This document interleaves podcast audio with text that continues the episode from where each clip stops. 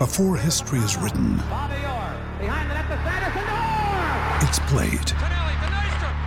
Before it's frozen in time, it's fought one shift at a time. Before it's etched in silver, it's carved in ice. What happens next will last forever. The Stanley Cup Final on ABC and ESPN Plus begins Saturday.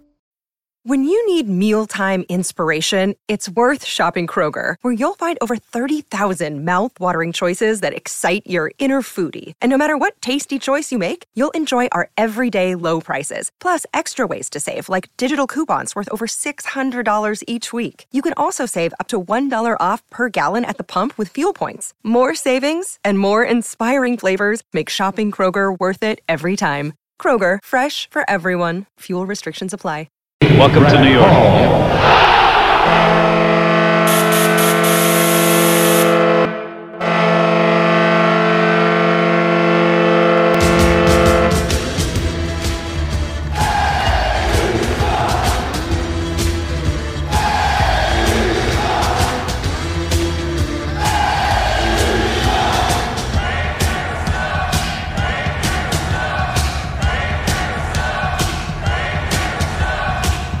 Attention fans, this is the Devil's State of Mind podcast, brought to you by the Hockey Podcast Network. Now here's your host, Neil Villapiano.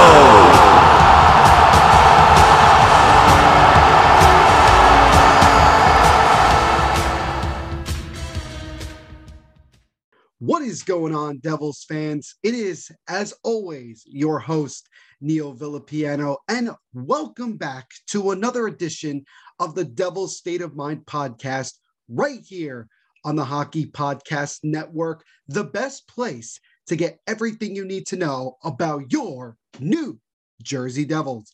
Hope you guys, as always, are having a fantastic day wherever you're listening to these podcast episodes. Thank you, as always, for taking some time out of your day to check these episodes out and listen to them. We always appreciate it 100%.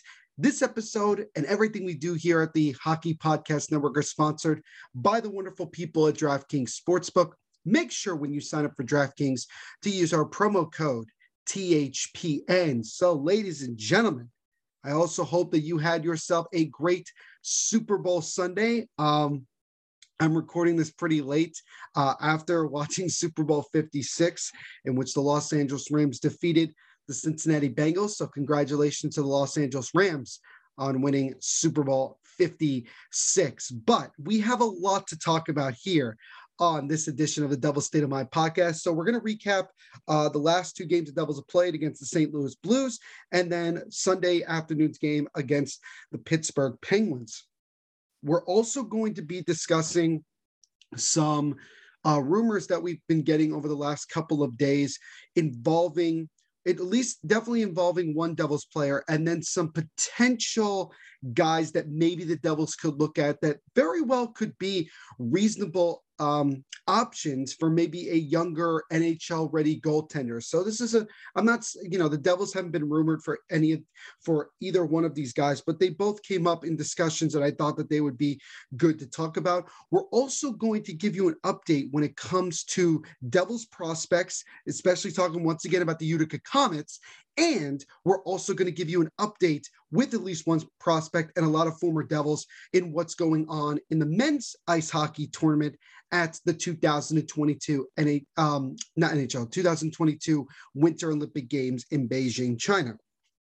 So, as always, guys, we have a bunch to get to here on the Devil's State of Mind podcast. So, let's not waste any more time and get rolling. So the first thing we're going to start with is recapping the Devils game on Thursday in which they took on the St. Louis Blues. The Devils were looking to try to finish their road trip on a high note, trying to go 2-1 and 0 after winning uh, in pretty convincing fashion 7 to 1 over the Montreal Canadiens earlier in the week. This was the Blues' first game since the All Star break and first game back since January 29th. They had a very long period where they weren't playing for no other reason other than because of the amount of postponed games and having to change up the schedule a bunch. They ended up getting a long period. And the Devils will be on a similar long period after Tuesday's games against Tampa, in which they will be off for about eight to nine days. So that'll be interesting to see um, and go through once we get to that point after Tuesday's game against Tampa. But obviously, the Blues were coming in pretty well rested, but obviously going to be somewhat rusty. And it showed early on in this game as just two minutes, 12 seconds in, PK Subban scored a classic PK Subban goal, a slap shot from the blue line that beat Jordan Binnington and in to give the Devils a one nothing lead. That was one of the best PK Subban goals I've seen him score since he got to the Devils a few years ago. And like uh, Ken Daneyko said on the broadcast, that was vintage PK Subban. It was just a gorgeous, gorgeous goal for him. And most importantly, it gave the Devils the one nothing lead. And they continued, the Devils did, to play strong in that period. I really felt like because of the fact that they were, you know, had their legs under them and they've been playing games while the Blues were sitting around since the 29th of January to play, the Devils, I think, used that to their advantage. And they continued to push. And with about five minutes left in the period, Michael McLeod created a breakaway where he got the puck from center ice, just used his speed to get past the defenseman, got his stick lifted, which actually drew a penalty. Um, whiffed at the first shot, but got the puck right back because Binnington was expecting the puck to be shot right there, but he was caught out of position on the on the follow up try, and Michael McLeod knocked it in to give the Devils a two nothing lead. So at this point, you know, with it being late in the first period, you got to feel pretty good if you're the Devils. You're up to nothing. You're clearly outplaying the Blues, a team that is obviously had a much better season and has certainly been dominant when it comes to um, playing on home ice in St. Louis. And uh, again, you know, Subban, Michael McLeod, who just recently got back into the lineup. It's good to see that these guys are contributing um, to the offensive cause. Uh, but exactly 30 seconds later, uh, Klim Kostin would score on a shot in the slot to cut the deficit in half. And that's where things stood in the first period, it being two to one. And then the second period, the second period has really, really been a uh, a death knell to this Devils team, especially over the last you know two three months. Um, the second period was all St. Louis. Brayden Schenn and Justin Faulk would both score to give the Blues. Uh, they were both with about five minutes to go in the second period. Both of those goals gave the Blues a three to two lead after two. Um, so obviously, for everything that went right in the first period, everything went wrong in the second. And uh, obviously, I didn't feel all that confident that the Devils, um, you know, could could make uh, could make a really good push. I felt like that because of that situation, and again having a, another lackluster second period, that it was going to affect their play in the third period? Well, it certainly affected their play, but it affected their play in a positive way as the Devils would amp up the pressure in the third. I really, really felt like that was one of the best periods we've seen this team play of late. And then with 90 and just 908 into the period, Nico Hischier makes an absolutely beautiful cross crease pass to Yegor Sharangovich, who was able to bank it home past Binnington and tie the game up at three. And then about two and a half or a little bit more than two and a half minutes later, another two and one situation for the Devils. This time, Dawson Mercer with a great saucer pass over to Nico Hischier, and Hischier is able to get it just past Binnington. Binnington made the original stop, but it sneaked past him and in, and the Devils were able to grab the lead back, this time making it four to three. And the Devils just didn't didn't you know let up from there. They just continued to push, continued to push because clearly they were looking to try to get a multiple goal lead, and they would do just that because with 229 to go in the game, Jimmy Vesey goes coast to coast, goes around on the right side, and goes backhand top shelf over the glove of Jordan Binnington and in, and the Devils would make it five to three. One of the best looking goals we've seen this year. A great goal from Jimmy Vesey. It has been a while since he's gotten himself on the scoreboard, but he continues to be a very solid bottom six contributor. And uh, it's nice to see that he's found a, a really solid role with this team and he gets himself one of the best goals he's probably scored in his career. It was a beautiful goal and it gave the Devils that two goal lead but it lasted only 46 seconds as Brayden Schenn would get his second of the game. And now it's five to four, you know, late in the game. And so you're kind of thinking, oh no, are we about to blow, you know, a second two goal lead in this game and allow uh, St. Louis to tie it up? Well, that was not the case as the Devils were able to lock it down defensively and ended up getting not one, but two, two, ladies and gentlemen, two empty net goals in the last minute and a half on goals by Jesper Boqvist, who continues to be very, very strong here in this stint since he got back into the line for the Devils.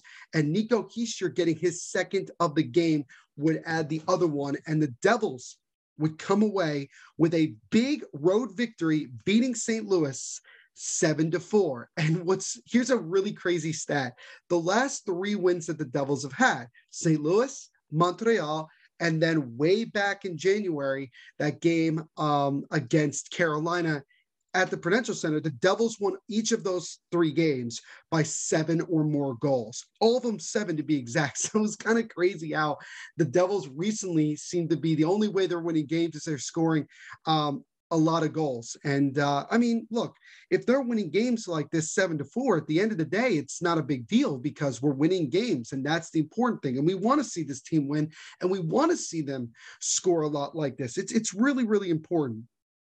And so for the Devils, that's 14 goals in two games. Very, very impressive two game stretch against Montreal, who we expected to beat, and we did. And then beating St. Louis, which we didn't expect to beat, but beat a good hockey team. And here's another crazy, crazy thing that the Devils were able to accomplish. That was the first win in St. Louis since December 30th of 2008 exactly 4,790 days since the last time the Devils won a game in St. Louis. So obviously, that has been a very, very tough place for the Devils to get a win. And this time, and this era of Devils hockey, they were able to finally get that monkey off their back and win a game in St. Louis, which is absolutely massive. It was at the time the longest streak that any team had, um, uh, basically with um, how do you put this? It was the longest streak that any team had when it came to not winning a game um, in a certain place. I mean, it was the longest of any team. It was it was definitely uh, a long streak, but glad the Devils were finally able to break that one and get a win in St. Louis. John Gillies, not only did he get a win against his former team, he also got his first NHL point as he actually got the secondary assist on the Jesper Boqvist empty net goal. So a couple of, uh, you know, a streak, couple of milestones were able to be broken. It was an overall really, really solid victory for the Devils. And you feel good after that road trip because you win two out of three. You you knock off the seven game losing streak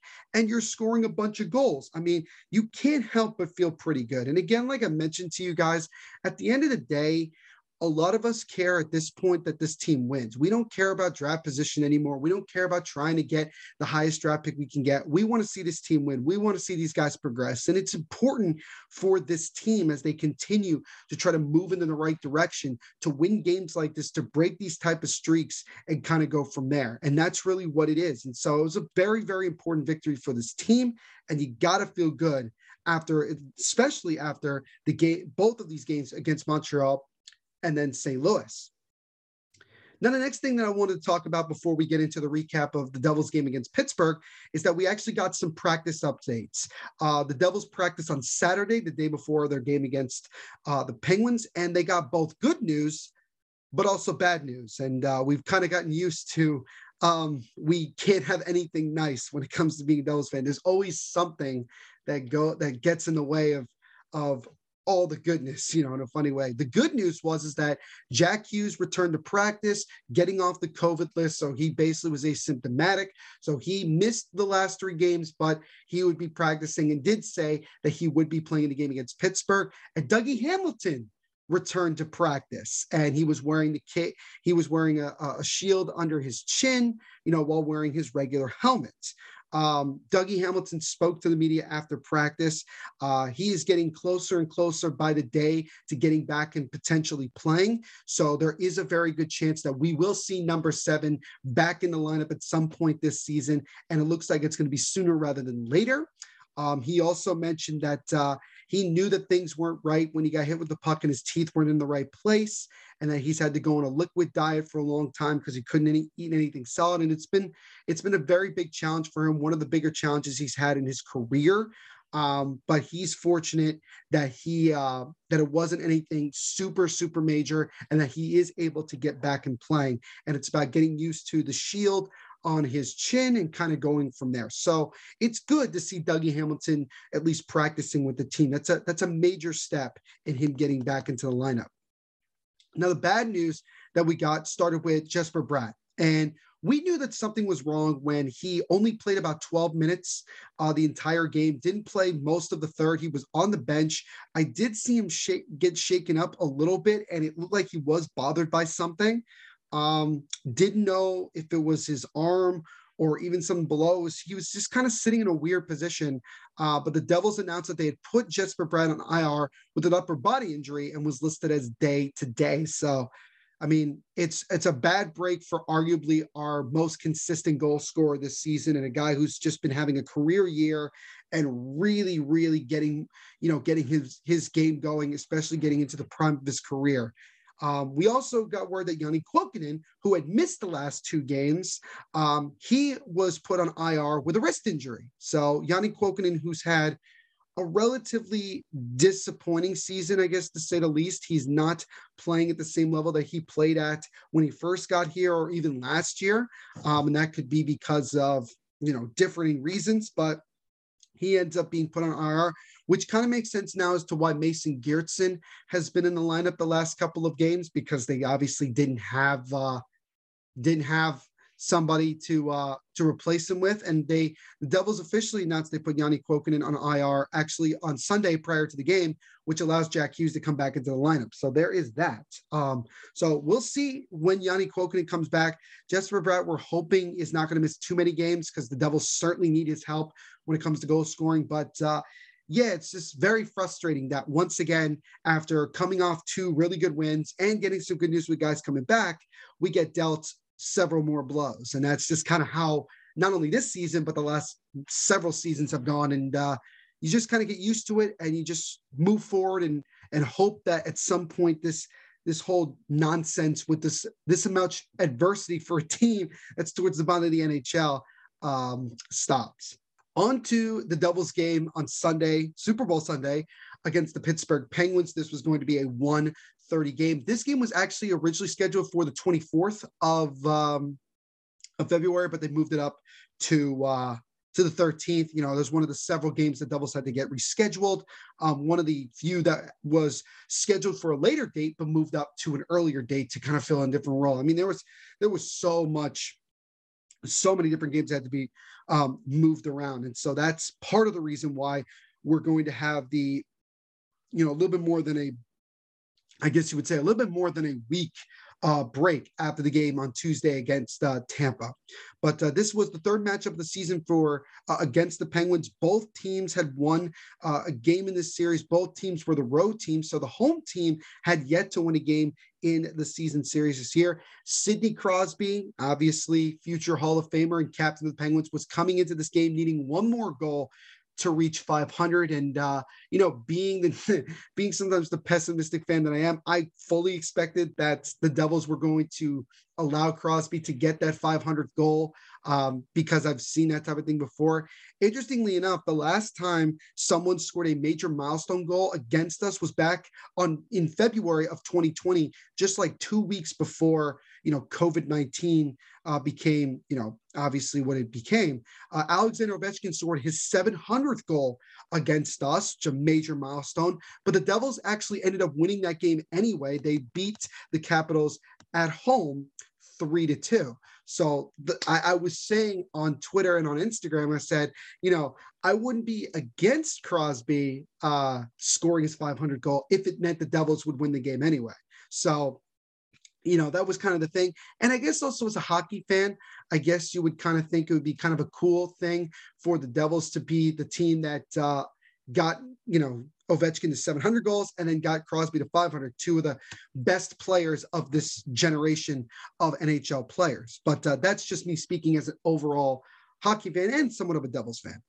Um, the Devils were dealt another blow just moments before the game started, as uh, the Devils announced that Andreas Johnsson was removed from the lineup with a lower body injury, and that Marian Studenic, who has been on the taxi squad this whole time and has been healthy and just really hasn't been given a chance, would actually replace him. Um, and we found out later on after the game that uh, Andreas Johnsson got hurt in warmups. I don't know. I wasn't at the game. I didn't see it. I don't know what the situation is.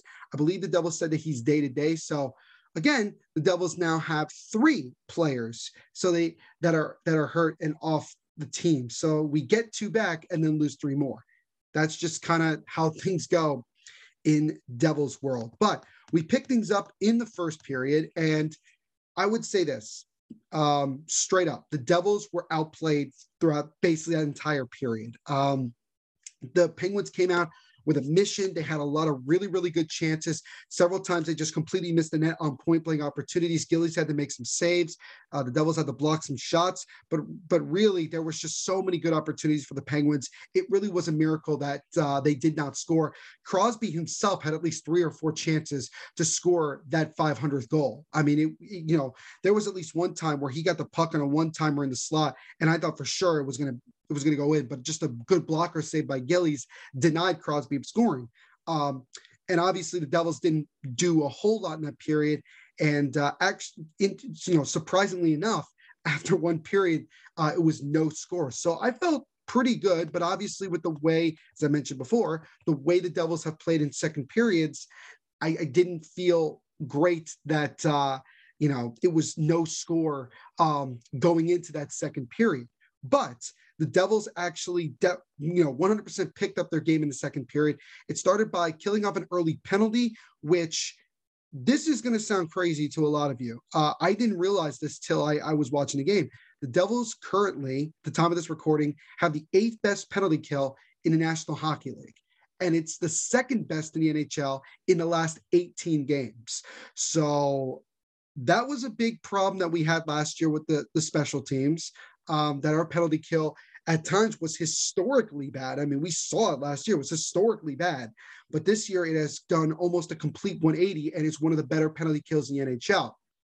And like I mentioned before, second best in the NHL in the last 18 games, only less than uh, the Carolina Hurricanes. So obviously, you got to give credit to Alain Nasreddine for doing a good job uh, with his sort of position when it comes to being in charge of the penalty kill.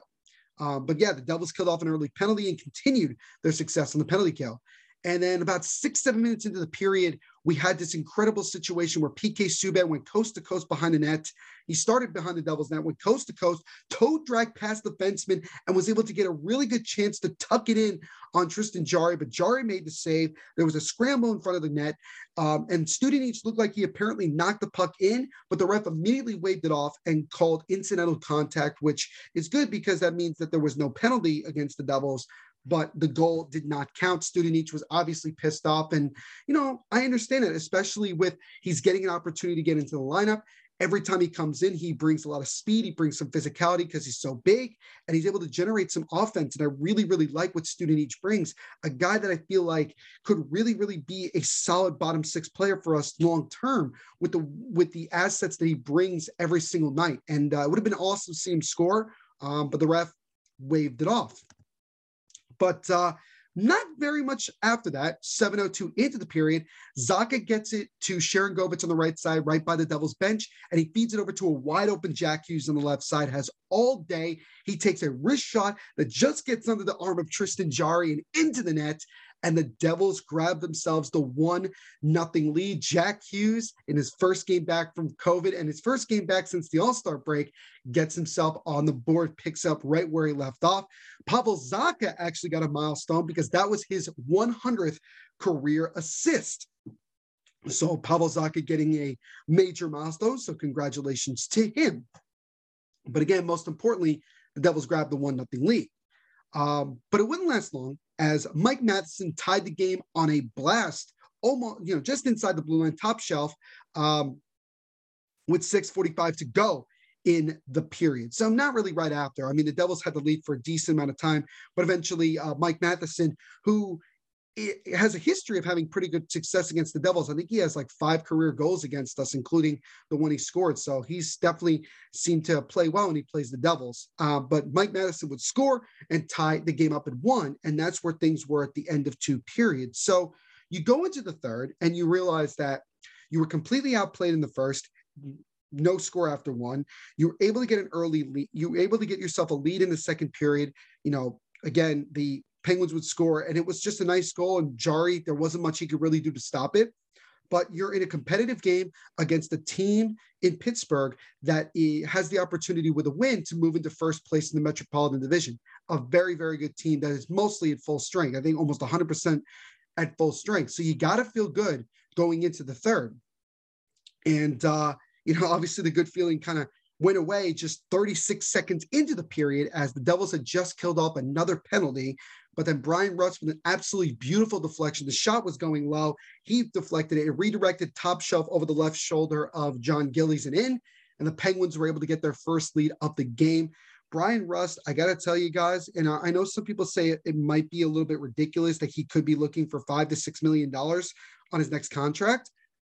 The way he's been playing, and maybe it has mostly to do with playing with guys like Crosby and potentially Ovechkin, um, Malkin as well. Um, I mean, he, he's definitely looking like a guy that could potentially earn that. I'm not saying the Devils would be looking for a guy like that, but uh, I think it's something to keep in mind. But uh, I'm not going to get too ahead of myself. But two and a half minutes later, after the Bryan Rust goal, Nico Hischier would tie the game up on a shot right by the boards on the right side. He just took a shot that hit off a skate, went through the legs of um, Jarry, hit the post, came right back out and hit the back, back skate of Jarian into the net. And the Devils tied the game up at two. And with that goal, Nico Hischier now has a four game goal streak and five goals in his last four games. So the captain has really, really picked up his game of late, has really stepped up with uh, some of our other goal scorers um, absent from the lineup. But uh, there then things really really got intense between both teams. That you know there was a lot of really big moments where it was kind of back and forth. There was one point where John gillies made several great saves on some scramble in front there was a huge block by nico hischier i mean there were several opportunities in which the penguins looked like they were going to score easily but uh, gillies and nico hischier uh, definitely stepped up. And you got to give credit to John Gillies, who, despite all these circumstances, and you know, obviously with him not, obvi- you know, being the goalie of the future, he's been playing relatively strong of late and uh, giving the Devils a chance to win. But that is unfortunately where all the good kind of went completely away. As with six, as uh, about seven minutes into the third period, Brian Boyle, who made his return to the Prudential Center, now playing for Pittsburgh, scored on a rebound as he just kind of turned around on the defenseman and just threw the puck at the net. It beat Gillies' far side and in, and the Penguins regained the lead at three to two. And although the Devils made a really, really good push at the end and had some really good chances, they eventually would give up an empty net goal to Jake Guentzel. And the Devils would end up losing this one at home by the score of four to two. So through three of the four games now of this season series against Pittsburgh, uh, the Devils, oh, excuse me, the home team has yet to win a game. Uh, the Devils will return after their, because again, they have the game against uh, Tampa. Then they go on like an eight or nine day break. And then their first game back from the eight or nine day break is in Pittsburgh against the Penguins. So obviously, we'll see if the Devils can uh, finish the season series tied uh, at two and go the entire season series with the home team not winning any of them. But with the loss, the Devils are now currently 17, 27, and five. So that's 14 games below 500, 39 points. So you, you know, I think this is going to sound like a really, really stupid goal to have, but it almost kind of feels like the Devils' main goals at this point in the season is to one, obviously try to win as many games as possible, finish the year on a high note, not try to finish dead last in the Eastern Conference, not try to finish dead last in the Metro, kind of go from there. And I mean, I think the best that they can get is probably sixth or fifth, which I mean, if they finished at that point, I think a lot of us would feel pretty good, although we obviously would rather this team be in the playoffs, but uh, you try to take as much good as you can get, especially with the way the season um, the season is gone. Um, obviously, what also sucks is that Brian Boyle gets the game-winning goal. I mean that that that happens a lot. You know, former Devils making big contributions for other teams. We get kind of used to that. So that was obviously uh, frustrating. The good news was is that Sidney Crosby did not get his 500 goal. He did actually get two assists, so he was definitely, you know, involved in the play. And it wasn't for lack of trying. He had four or five shots on goal, but uh, he'll have to wait another day to reach 500, which he will very very soon. Do I still think he could get it against the Devils? Um, I think the Penguins have three or four games uh, before they play the Devils in a couple weeks. So I would be surprised if he didn't get to 500 by that point. But uh, if he's still at 499 by that point, I would say he's definitely getting it. That that would just that would just be my opinion. But uh, there are two guys that I would say have really really caught my eye of late. First one is Jesper Boqvist. You know Jesper Boqvist. If you remember, four or five years ago, was arguably our top prospect. Um, we had such high expectations for him. We were so excited to see what he can do. A lot of people said that he was a steal in his draft year. And, uh, you know, he always struggled to be cons- a consistent NHL player, whether it was just, you know, struggling to find his footing, getting used to NHL ice, whatever the case may be. But you look at this this last time that he got called up and got a chance to play in the NHL, he's come in with just a focus and a confidence in himself that I've never seen, and it is a pleasure to see. Since January 29th, uh, Jesper Boqvist has four goals, two assists, six points, and that is in in seven games. Very, very impressive. Very almost a point per game. I mean, he's done a really, really good job of late. And he had some good opportunities against Pittsburgh. He actually was on the second power play unit. So you can see the belief uh, and the confidence that the coaching staff has in Boqvist, and he continues to go out there and play really, really well. So that's obviously a good thing for a guy who's still super, super young, who already has more NHL experience than some of the other guys we have on the roster. So it's good to see that Boqvist is starting to find somewhat of a role and take advantage of the opportunity that he has. And I still am a big believer in Boqvist, and uh, I'm looking forward to him continuing to uh, generate success moving forward. And then we mentioned it before, but Nico Hischier really, really stepping up of late. Four game goal streak he has going into the game against Tampa on Tuesday. Five goals and an assist in the last five game, uh, and f- for excuse me, six points in his last four games. Really, really has stepped up a lot, and we need that from Nico, who gets to, I believe now he has 13 goals. He's one behind Jesper Bratt, who has 14 for the team lead. So I think it's important for Nico Hischier to be up there as one of the top goal scorers on this team because we obviously want him to take that next step in his development, not only as a leader and a captain, but obviously on the ice as well. And, uh, you know, only being seven goals away from 20, I don't think that's a far you know, reach for him. I think that he can get there. And I think that we could get at least three, maybe four guys to 20 goals this year. I really do. And I and that would be a positive thing. You could you would start to see things, uh, you start to see these guys developing more. Um, and I mentioned this several times, but I'll mention it again. The Devils' next game will be against the Tampa Bay Lightning at home um, on Tuesday. And then after that, they'll have an eight or nine day um, layoff. So obviously, the Devils want to go into this break um, trying to win three of their last, uh, what was it, three of their last five games. And especially if they can win against another top team like Tampa, it kind of, it, it's good. And look, obviously I'm disappointed the Devils lost against Pittsburgh, but again, we're playing a, a good team. We're somewhat depleted and, you know, we competed. And I think that it shows that the Devils are not as far away as we think that they are at times. But, you know, again, as you've heard from previous episodes, that it's it's always up and down. It's always up and down, and we got to get to consistent uh, play. And uh, hopefully, we can start to get there more as this season progresses, and then moving forward. Hoops fans, the latest offer from DraftKings Sportsbook, an official sports betting partner of the NBA, is too good to pass up. I'm talking between the legs 360 mm-hmm. windmill good. New customers can bet just $1 on any team and get $150 in free bets if they win. It's that simple. If Sportsbook isn't available in your state yet, you could still take your shot at a big payday. Everyone could play for huge cash prizes with DraftKings Daily Fantasy Basketball Contest. DraftKings is giving all new customers a free shot at millions of dollars in total prizes with their first deposit. Download the DraftKings Sportsbook app now and use promo code THPN to bet just $1 on any NBA team and get $150 in free bets if they win. That's promo code THPN at DraftKings Sportsbook, an official sports betting partner of the NBA. 21 plus minimum age and location requirements vary by jurisdiction.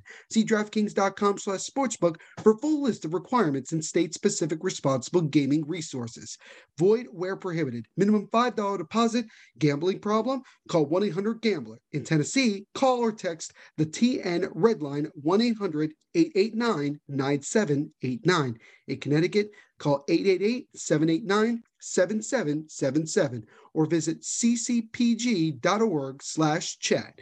In New York, call 877-8-HOPE-NY or text HOPE-NY to 467-369. So now I want to shift things over to the devil's rumor mill. So this is some of the things that uh, we've been hearing of late because again, we are getting closer and closer to the trade deadline. So this is where you're going to start hearing the rumors more often. So I wouldn't be surprised over the next couple of episodes, I start bringing up these things more and more. Um, and I will say this I do believe the Devils will be somewhat active. And I don't think that they'll necessarily be trying to move people. Um, I'm sure that they will if they get a decent offer. Um, but if there's an opportunity to get a guy that can come in and impact our team, especially offensively right away, I think the Devils would definitely think about it. So the first uh, rumor that comes out is back on Friday, Elliotte Friedman, Obviously, you guys know Elliotte Friedman. Uh, he has his 32 Thoughts uh, podcast, also an article that he puts out. So he basically just writes something about every single team. He stated that a couple of teams throughout the NHL have expressed interest in Pavel Zacha, which I know Zacha, including for myself, has been um, has been a, been a guy that's been ridiculed, uh, been memed a bunch of times, and uh, I, I, take it from a lot of you guys, and I agree that the problem with Zacha is that he's still shows flashes of being a top six player, but he's just so inconsistent. He'll have a couple games where he's really, really kicking butt. And then he'll go seven, eight games where he really just doesn't do a whole lot of anything. And so it's very frustrating that it's been almost seven years now that he's been here and uh, it, it, just continues to not be there. And whether that's mo- whether that's on him or on the organization themselves or a combination of both, it may be time to move on from Pavel Zacha. I know some people might say, oh, but he's grown just like with Jesper Bratt and Nico Hischier. I understand that, but at the end of the day, it's a business. And if we do get an offer that's going to benefit this team, the Devils are going to probably make that move. Um, Jeff Marek then said on Saturday that the Vancouver Canucks are one of the teams that is interested in Zacha. So that's the only team we know for a fact that has interest in Zacha. Now, if you remember a couple weeks ago, we spoke about the Devils were interested in Connor Garland and potentially um, also someone else that wasn't specifically named as well. We assume that it's probably Brock Boeser, um, but that's uh, that's up for you guys to think. But it's kind of interesting to think about. Well, now we know that the Devils have interest in Garland. The Vancouver Canucks have interest in Zacha you kind of wonder if this is going to be the beginning of maybe a potential actual trade down the line. And again, I will probably say this the chances of there being a deal of any kind prior to the deadline is somewhat slim. I think that Tom Fitzgerald will probably want to wait till we get to the deadline to really kind of get an idea as to who's out there, who's available, and uh, what can he do to better his team now and for the future as well. So when you look at Zacha, he has 12 goals, um, 11 assists for 23 points this season. So that's that's pretty good. It's it's up there as one of the you know top point getters on the team. He has 66 goals and 100 assists for 166 points in 361 career games. The interesting thing about him is that he's also a restricted free agent at season's end. Um, so the way that I look at it is like this. Um, and I talked about it also similarly with PK Subban. I don't think it would make sense for the Devils to give to trade Zacha if they're just getting draft capital. And I say that only because, and I'm beating a dead horse here, that I think we're at the point where we are done with trying to constantly get draft capital and and have all these draft picks and draft players and go from there.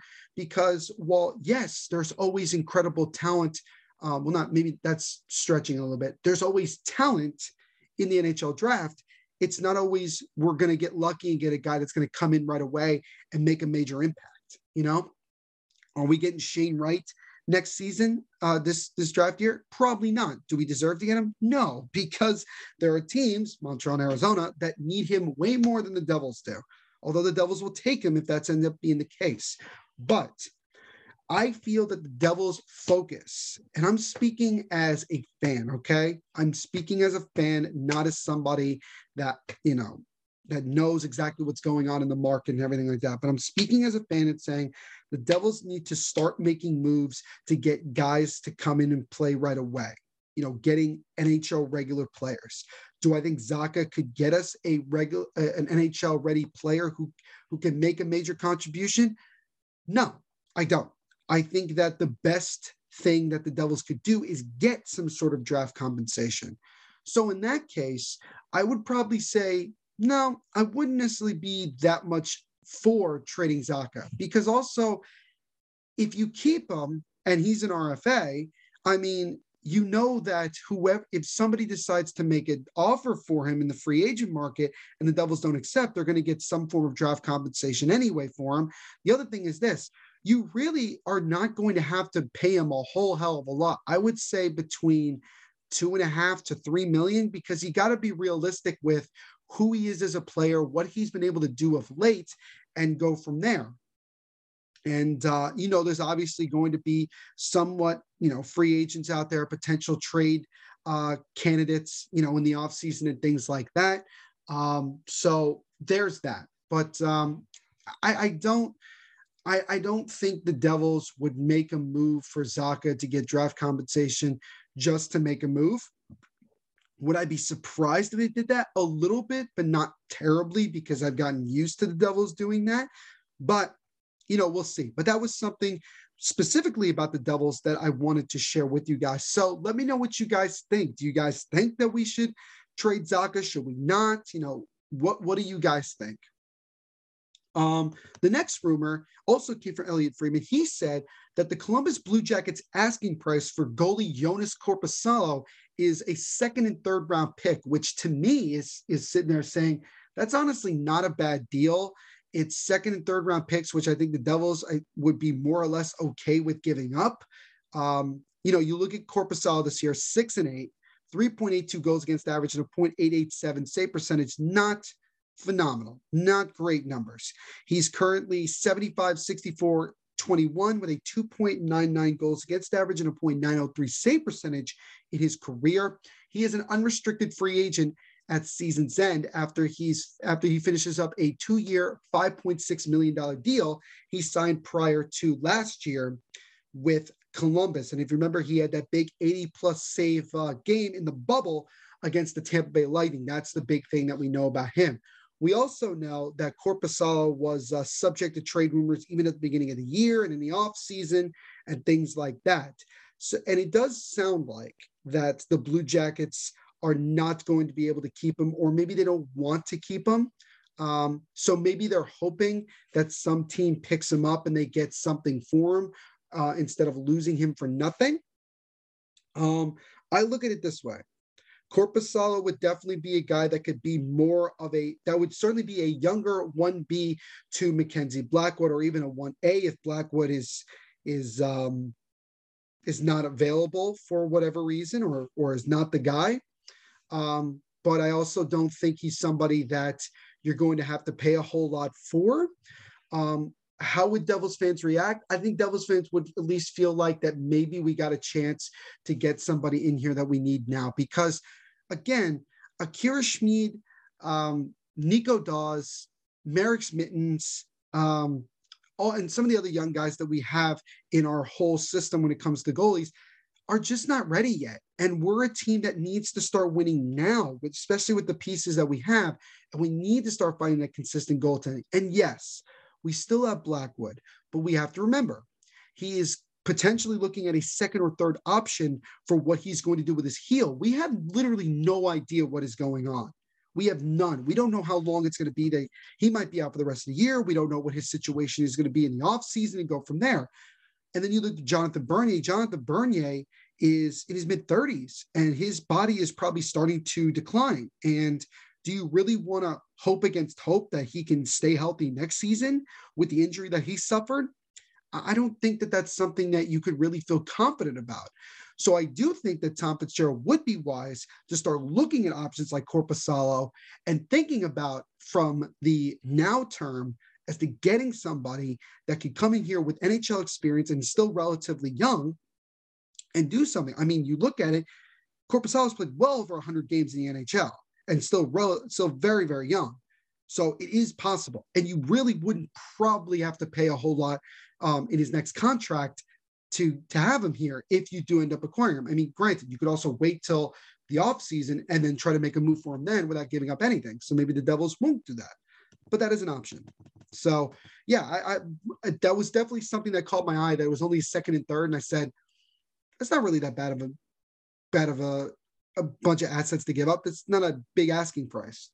Now, another reporter, Sammi Silber, reported on Sunday that the Washington Capitals uh, goalie Vita Vanecek is actually available in a trade. Um, also, I think their first round draft pick as well. Um, so again, this is definitely sounding like the Capitals are trying to find people that can help them win now. Um, who the Devils would have to give up, you know, to help a team to win now, I don't know. I really don't know. Maybe Andreas Johnsson, maybe Pavel Zacha, maybe even PK Subban if the deal is right. But I look at Vita Vanecek and I say, hmm, Vanecek actually hasn't had that bad of a year. He's 10, 6, and 5, 2.39 goals against average, and a 0.915 save percentage. And his career totals are 31, 16, and 9 with a 2.58 goals against average and a 0.910 save percentage in his career. And if you remember, he was actually picked up in the expansion draft and then reacquired by Washington in a trade after the expansion draft. And uh, I know that goaltending has been a big issue for the Capitals, even though they've been winning. Uh, both Samsonov or Samsonov and Vanecek, neither one of them has been consistent enough to take over that number one spot. I know Zachary Fucale has played a bunch as well. And I also heard the rumors about uh, the Capitals are very much interested in Marc Andre Fleury, even though Fleury's uh, blocked the deal several times because he doesn't want to go to Washington, which I guess from Pittsburgh's perspective, they must feel great about that. But if the if the Capitals are seriously looking to move Vanecek, who will be a unrestricted free agent at season's end, and I'm sure will be looking for somewhat of a pay raise, um, the Devils could be a team that could bring him in. Now, again, I would say with both Korpisalo and Vanecek, if you get either one of them, you have to hope that you have a very good chance of signing them to a deal afterwards because I really wouldn't, especially with the team not really going anywhere this year and things like that. Um, I mean, obviously, it'd be nice to see a new goaltender in there and things like that. Um, I would prefer to get somebody like this and get them on a you know a deal after this year. And again, with both of these guys, you can wait till the off season and go from there. Do I think Washington brings back Vita Vanecek, uh, Vitek Vanecek? I think if uh, he continues to be the stronger of the two goaltenders right now, I think that there's a good chance, even though I think that uh, Washington is higher on Samsonov than Vanecek. But that's just my opinion on the whole situation. Um, he signed a three year, $2.15 million deal back in 1920, 1920 season. So, um, so yeah, I mean, it's he, he, you know he's another interesting guy for that one B, one A NHL ready now goaltender. He hasn't played as many games as Korpisalo has played, but he still has played a decent amount, young, and can definitely be somewhat of an upgrade uh, to what the Devils have had of late. Um, and obviously, you got to continue to improve the defense and get more goal scoring, but especially with goaltending continuously being an inconsistent big problem with this team, getting a guy like Korpisalo or Vanecek would be uh, would be possible. So no, the Devils are not rumored to go after either one of these guys, but because they were made available and because of what the Devils need, they were they were players that I just wanted to talk about and bring up as uh, possibilities. So again, with all this guys, let me know what you think. You know what the Devils should do. Should they even consider either one of these guys? And kind of go from there. And the last thing that I wanted to uh, discuss with you guys is give you guys a prospect slash Olympic update because again, we got some prospects that are really, really doing well right now. And we got some guys who are former Devils, but also we do have at least one prospect that are also competing at the Olympic Games. So there's a lot of Devils going around, not just in the NHL. We'll start. We'll start with once again talking about Alexander Holtz and the Utica Comets. Alexander Holtz is red hot right now. He can't stop scoring. He scored the only goal in the two to one loss recently for Utica back on Saturday against the Cleveland Monsters. He now has 16 goals, 16 assists for 32 points in just 27 games this season for the Comets.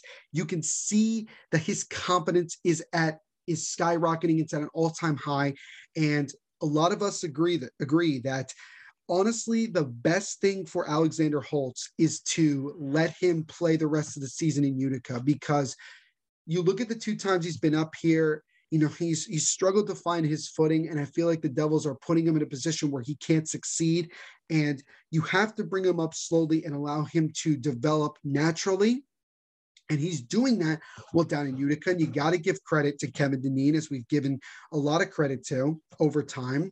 Um, and you just got to let him continue to play because if he finishes with a great year and maybe Utica makes a run and maybe even they win the Calder Cup, um, that would give him so much confidence going into next training camp, knowing that he's had a full year of playing in North America on North American ice. He's had a cup of coffee here and there playing in the NHL. He knows what he needs to work on. He knows what he needs to improve on. And then he comes in an even more confident player in his next year trying to make the team. And we would like to see him have that confidence and that impact that Dawson Mercer had when he came into the NHL this year. So I really love what Alexander Holtz is doing, and I love how the Utica Comets are playing. They are currently 28, 8, and 5. They continue to be unbelievably good. And again, a lot of credit has to go to Kevin Dineen, you know, creating that culture, creating that style of hockey that is just phenomenal.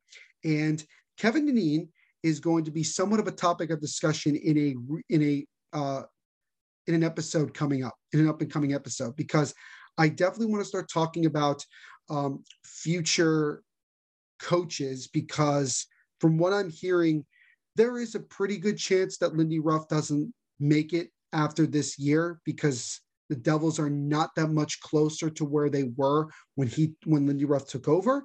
And Kevin Dineen, I think, is definitely somebody the Devils should consider when it comes to their next head coach. But that is a discussion for another day.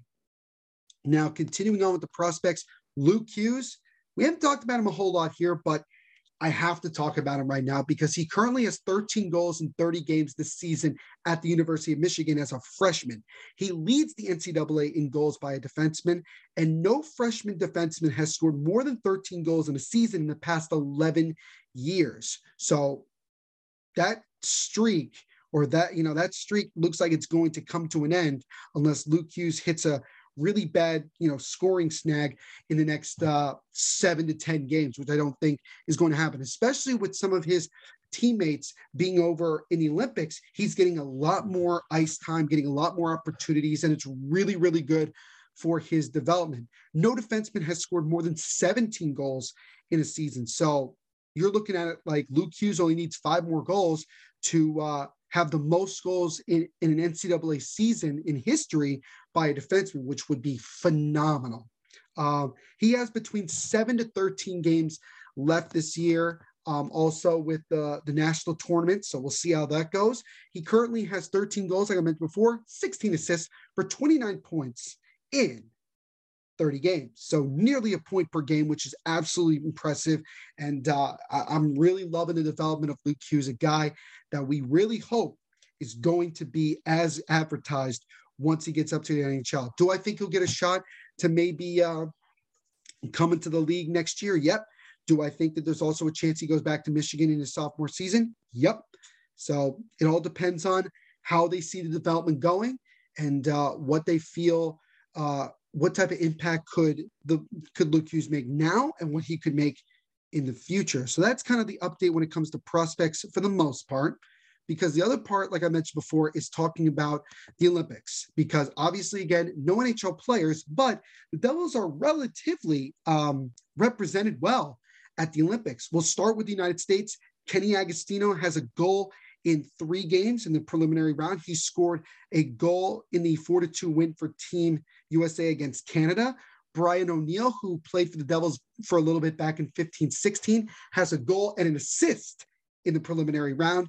And defenseman David Warsofsky finished the preliminary, pro, preliminary round as a defenseman with a plus minus of minus two in those three games. United States, after winning against Germany on Sunday, go into the quarterfinals of the Olympic Games with a 3 0 record. They go undefeated and they get that bye to the preliminary round. So, David Quinn, who I'm sure is going to be looking to try to get another opportunity in NHL, is doing well so far in the Olympics. And we'll see how far USA can really go. Now, as far as Tyler Wotherspoon, um, who is right now with the Utica Comets, he got a professional trial with the Devils, didn't make the team, eventually signed a contract with Utica, um, has a plus minus of plus two after the three games uh, in the preliminary round. Canada is two, one, and one after the preliminary round. So that's what Wotherspoon has done. And then the Devils are heavily represented by the Russian Olympic Committee or Russian Olympic athletes. Uh, Nikita Gusev, uh, the Goose, three assists and a plus minus of plus one in the three games. Uh, Arseny Gritsyuk, the other prospect that we've talked about a bunch on here, who's also playing with uh, with Team Russia, has a goal and a plus minus of plus three. And his goal was set up by Nikita Gusev, and we shared that on social media. So it was, it was kind of a cool thing to see um, a former Devil connecting with what we hope to be a future Devil um, and doing you know some good things there. And then Yegor Yakovlev who we've come to know uh, from a couple years ago, has a plus minus of plus four in three games. So he's uh, he's done very very well. And uh, ROC finishes the preliminary round getting uh, five of a possible six points. They finish 2 0 and 1. So the uh, single elimination round will begin, uh, I think, tomorrow, I think Monday or Tuesday. And we'll go from there and we'll see what these former Devils and future Devils um, can do moving forward here in the Olympic Winter Games.